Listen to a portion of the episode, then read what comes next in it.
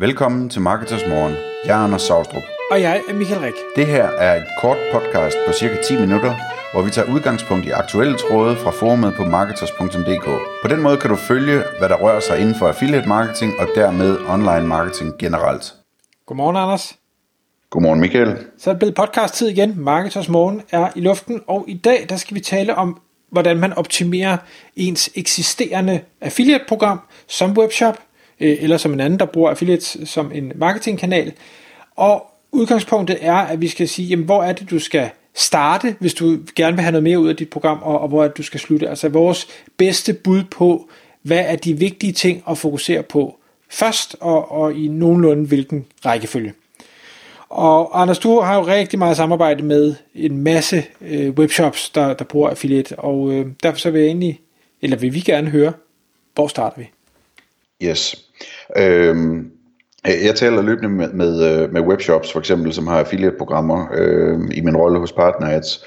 Og, og, og, så det er tit, at jeg ligesom laver den her slags gennemgang sammen med de webshops. Øhm, og derfor så tænker jeg, at jeg kan strukturere det lidt. Altså, det første, som er vigtigt, det er at få sig sådan et overblik. Lige kigge på tallene og sige, jamen, hvordan performer det her program, hvordan har det udviklet sig over den seneste tid, øh, hvor mange affiliates har vi, hvilken EPC er der, øh, altså lige sådan for at finde ud af, hvilke af vores affiliates er, er dem, der performer bedst, øh, og hvilke typer affiliates er de, sådan lige få sådan et overblik der, øh, er, er en rigtig god start. Og så øh, husk også at kigge på konkurrencesituationen, altså kigge på, om, om ens øh, konkurrenter har affiliate-programmer, om de har bedre eller dårligere EPC for eksempel. Øh, måske tale med netværket om, om, om øh, der er meget mere omsætning at hente, altså om man ligesom ligger og performer godt, laver meget omsætning i forhold til konkurrenter, eller man laver for lidt, sådan så man har en idé om, hvad potentialet er også. Så det overblik er, er, er en rigtig god idé. Øhm, og Michael, da vi snakker om det her før, så, så er det vigtigt, når man kigger på det her, det her at man husker, at der er sådan en 80-20-regel, eller en 90-10-regel, eller hvad vi nu skal kalde det, at, at hvad hedder det, de ting, både de ting, man kan gøre, men også de affiliates, man har, jamen der, der, der vil være 20% eller 10% af tingene, som, eller affiliates, øh, som står for øh, den største del af, af succesen. Så derfor så, man skal ikke tage det så tungt, øh, hvis der er nogle ting, som, som ikke fungerer så godt. Øh, det, det er mere vigtigt at, at fokusere på, på de der 10-20%, som virkelig kan, kan performe. Og det kan sagtens være, at der er ting, det kommer vi tilbage til, men altså, der er ting, som man simpelthen ikke gør i dag, hvor man burde gøre noget, eller have den type affiliates, og de så vil være i de vigtigste 10 eller 20 procent, så det, det skal man selvfølgelig også have fundet frem til. Men jeg tænker, vi kan starte lige med sådan at, at kigge på det basale, når man skal gennemgå sit program. Så giv det lige sådan et, øh, et øh, check-up øh, programmet, og de basale ting, man kan kigge på, det er sådan noget som, jamen, hvordan er det med trackingen på mit program? Det kan for eksempel være, at man har et gammelt program, hvor trackingen er med, med cookie, øh, altså tredjeparts cookie tracking, i stedet for moderne server-side tracking. Vi har et, øh, et webinar om, om øh, affiliate tracking, man kan høre, øh, øh, hvad hedder det, hvis man er interesseret i det. Og ellers kan man tage fat i sit affiliate-netværk, for det er vigtigt at have en tracking, som fungerer også i Safari-browseren osv. Øh, i de her ITP-tider. En anden ting, man skal se på, det er, hvilken sats øh, giver man til affiliates. Øh, er den for høj eller for lav? Og øh, kunne man egentlig gå lidt højere op og stadigvæk tjene penge, hvis man nu lige husker sin livstidsværdi på sine kunder, og man husker, at, at det ikke er alle affiliate-salg, der bliver tracket, øh, på grund af, at folk skifter browser fra mobilen til desktopen og sådan noget, nogle ting, øh, som vi har talt om mange gange, så lige forstyr på satsen, og igen også kigge på konkurrencesituationen, når vi snakker satserne. Og ellers så øh, løb sit program igennem og sige, hvordan ser mit program ud, hvis nu at jeg kigger på det udefra som affiliate, Øhm, og hvis man gerne vil se det sådan helt rigtigt, så kan man typisk øh, let lige lave en affiliate konto, så man kan se, hvordan ens program bliver præsenteret. Og så kan man ellers gå igennem og sige, jamen, skal, jeg, skal det have en anden overskrift? Skal det have en anden øh, beskrivelse? Hvem er det, der står på som kontaktperson? Jamen, der står mit navn, men e-mailadressen det er til vores kundeservice. Lad mig skrive min egen e-mailadresse på i stedet for, så jeg får den direkte kontakt med affiliates. Øh, hvilken kategori er det i? Er der, er der nogle tips til sæsoner og bestsellers, og øh, tilbyder jeg at, at øh, udveksle data med affiliates, så de kan finde ud af, hvad de skal satse på. Øh, er jeg imødekommende i min beskrivelse af programmet om, at folk kan kontakte mig og få hjælp og den slags ting. Øh, det, det er sådan øh, nogle af de basale ting. En anden basal ting, man skal have kigget på, det er, hvordan man behandler ansøgninger. Og der er selvfølgelig øh, nogle programmer, hvor ansøgningerne de bliver godkendt automatisk, hvis man har valgt den indstilling og andre, hvor man manuelt skal gøre det. Og der er det rigtig godt lige at få sig et overblik over, men man behandler jeg de her ansøgninger dels hurtigt nok, øh, er jeg øh, nok i dialog med affiliates, når jeg behandler deres ansøgninger, får jeg sendt en e-mail og sagt goddag, øh, og hvordan kan vi hjælpe hinanden, eller, eller godkender jeg bare, og så lader det ligge.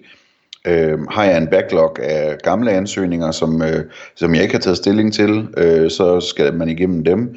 Og det kan også være, at man har gamle afviste ansøgninger, som man med fordel lige kunne løbe igennem igen og se, er der nogen her, som jeg rent faktisk burde, med, øh, altså ud fra det perspektiv, jeg har nu, hvor jeg står i dag, hvor jeg burde have godkendt dem, så får dem godkendt og skrevet en mail og sagt, at, øh, sagt velkommen til.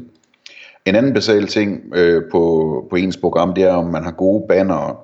Øh, og det har vi også en podcast liggende om, hvad der skal til øh, med bannerne. Øh, gode banner, det skal jo være banner, som, som øh, tiltrækker klik og som skaber salg, øh, og de må gerne være meget specifikke om produkter og den slags ting. Og man skal selvfølgelig også tjekke, udover om de, de er gode, de her banner, jamen skal man også tjekke, om de linker til de rigtige undersider og underkategorier og underprodukter og hvad ved jeg. Øh, på samme måde så skal man have kigget på sit feed, for at se om, om hvad hedder det, feedet er, er lagt ind, om det fungerer optimalt. Man kan med fordel spørge nogle af de affiliates, man har, som bruger feedet, om det er godt nok, eller spørge sit netværk om det. Så, så den del også er på plads. Øhm, så det er jo sådan det helt basale. Yderligere, så tænker jeg, så skal man øh, kigge på øh, at opsøge nye affiliates. Øhm, og det kan egentlig både være affiliates, som man allerede har på sit program, så man kan skrive til dem direkte og, og tale med dem om, hvad der skal til, for der kan begynde at ske noget, fordi der ikke sker noget i dag. Øhm, det kan også være affiliates, man har på programmet, som performer godt, og hvor man går i dialog med dem. Det vender jeg lige tilbage til. Øhm, så kan det være, at man skal tale med sit netværk om, om netværket kan finde nogle flere affiliates, der passer godt til ens program. Så altså folk, der allerede har konto hos netværket, men som, øh, hvad skal man sige, ikke er signet op til ens program endnu, og så er der så en sidste kategori, som er spændende også, og det er det her med at gå ud i Google søgeresultater og finde affiliates, altså finde websites, som tydeligvis er affiliate websites, og som ranker på de her søgeord, man gerne vil have trafik fra, øhm, og, og tage fat i dem, øhm, de her affiliates, og spørge om ikke de vil signe op til ens program. Så øhm, ellers så, når, når, når vi taler om, at man sådan har listen med sine affiliates foran sig, jamen så skal man jo tænke på, hvordan kan man ligesom være en god øh, samarbejdspartner for dem, og det er sådan lidt ligesom at være en leder, ikke? Altså det er sådan noget med at rose og motivere og kritisere og rådgive og sådan noget, så man sådan kan gå ind og analysere lidt på, hvad er det for nogle folk, de her, hvor sender de trafikken fra, hvilke websites har de, hvordan kan jeg bedst hjælpe dem, eller motivere dem, eller hvad der nu skal til. Øhm, Derefter så, så skal man tænke på, at man kan lave forskellige aftaler, specielt med de dygtigste affiliates er det interessant. Altså det kunne være, at man skulle tilbyde en, en, en meget stor affiliate, at øh, man kunne lave en aftale om et eller andet eksklusivitet, hvor affiliaten kun promoverer min webshops produkter, øh, til gengæld for, at øh, jeg så giver en bedre sats, øh, eller øh, tilbyde et eller andet ekstra til en affiliate, for at de investerer i ekstra content, eller altså der, der er sådan mange muligheder for at udvikle det samarbejde, og det er vigtigt at gå igennem også.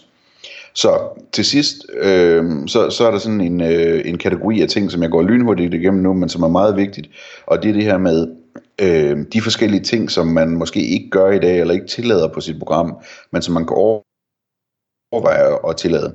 Og, og, en, og en stor ting, det er hele PPC-området, altså tillader man Google Ads affiliates og retargeting affiliates, shopping ads affiliates, øh, paid social øh, affiliates, og hvis ikke man gør det, jamen, altså, hvordan kommer man så bedst i gang med det? Skal man bare tillade det, eller skal man få netværket til at kontakte nogle af dem og få dem i gang på programmet? Det samme det gælder med prissammenligningssider. Kører de øh, affiliate på ens program, øh, eller skal man sætte det i gang øh, cashback-sider, deal sites, rabatkoder, øh, finde ud af, om folk de bruger ens banner, eller om man kan komme ud på nogle store, øh, hvad hedder det, banner affiliates websites, Øhm, og så er der sådan noget som advertorials, som vi også har talt om tidligere, altså få affiliate-artikler i aviserne. Øhm, influencers er en ting, som man næsten altid kan få meget mere ud af, end man har i dag, når man har et affiliate-program. Der er virkelig meget omsætning at hente på den.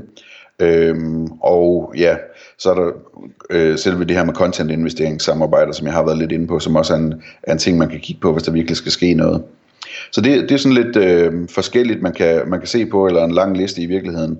Men jeg håber, det sådan giver et overblik over, hvad man, hvordan man kan gå igennem det her øh, fra start til slut, øh, og sådan nogenlunde starte med noget basalt, og så se på nogle spændende muligheder og features øh, lidt længere nede på listen.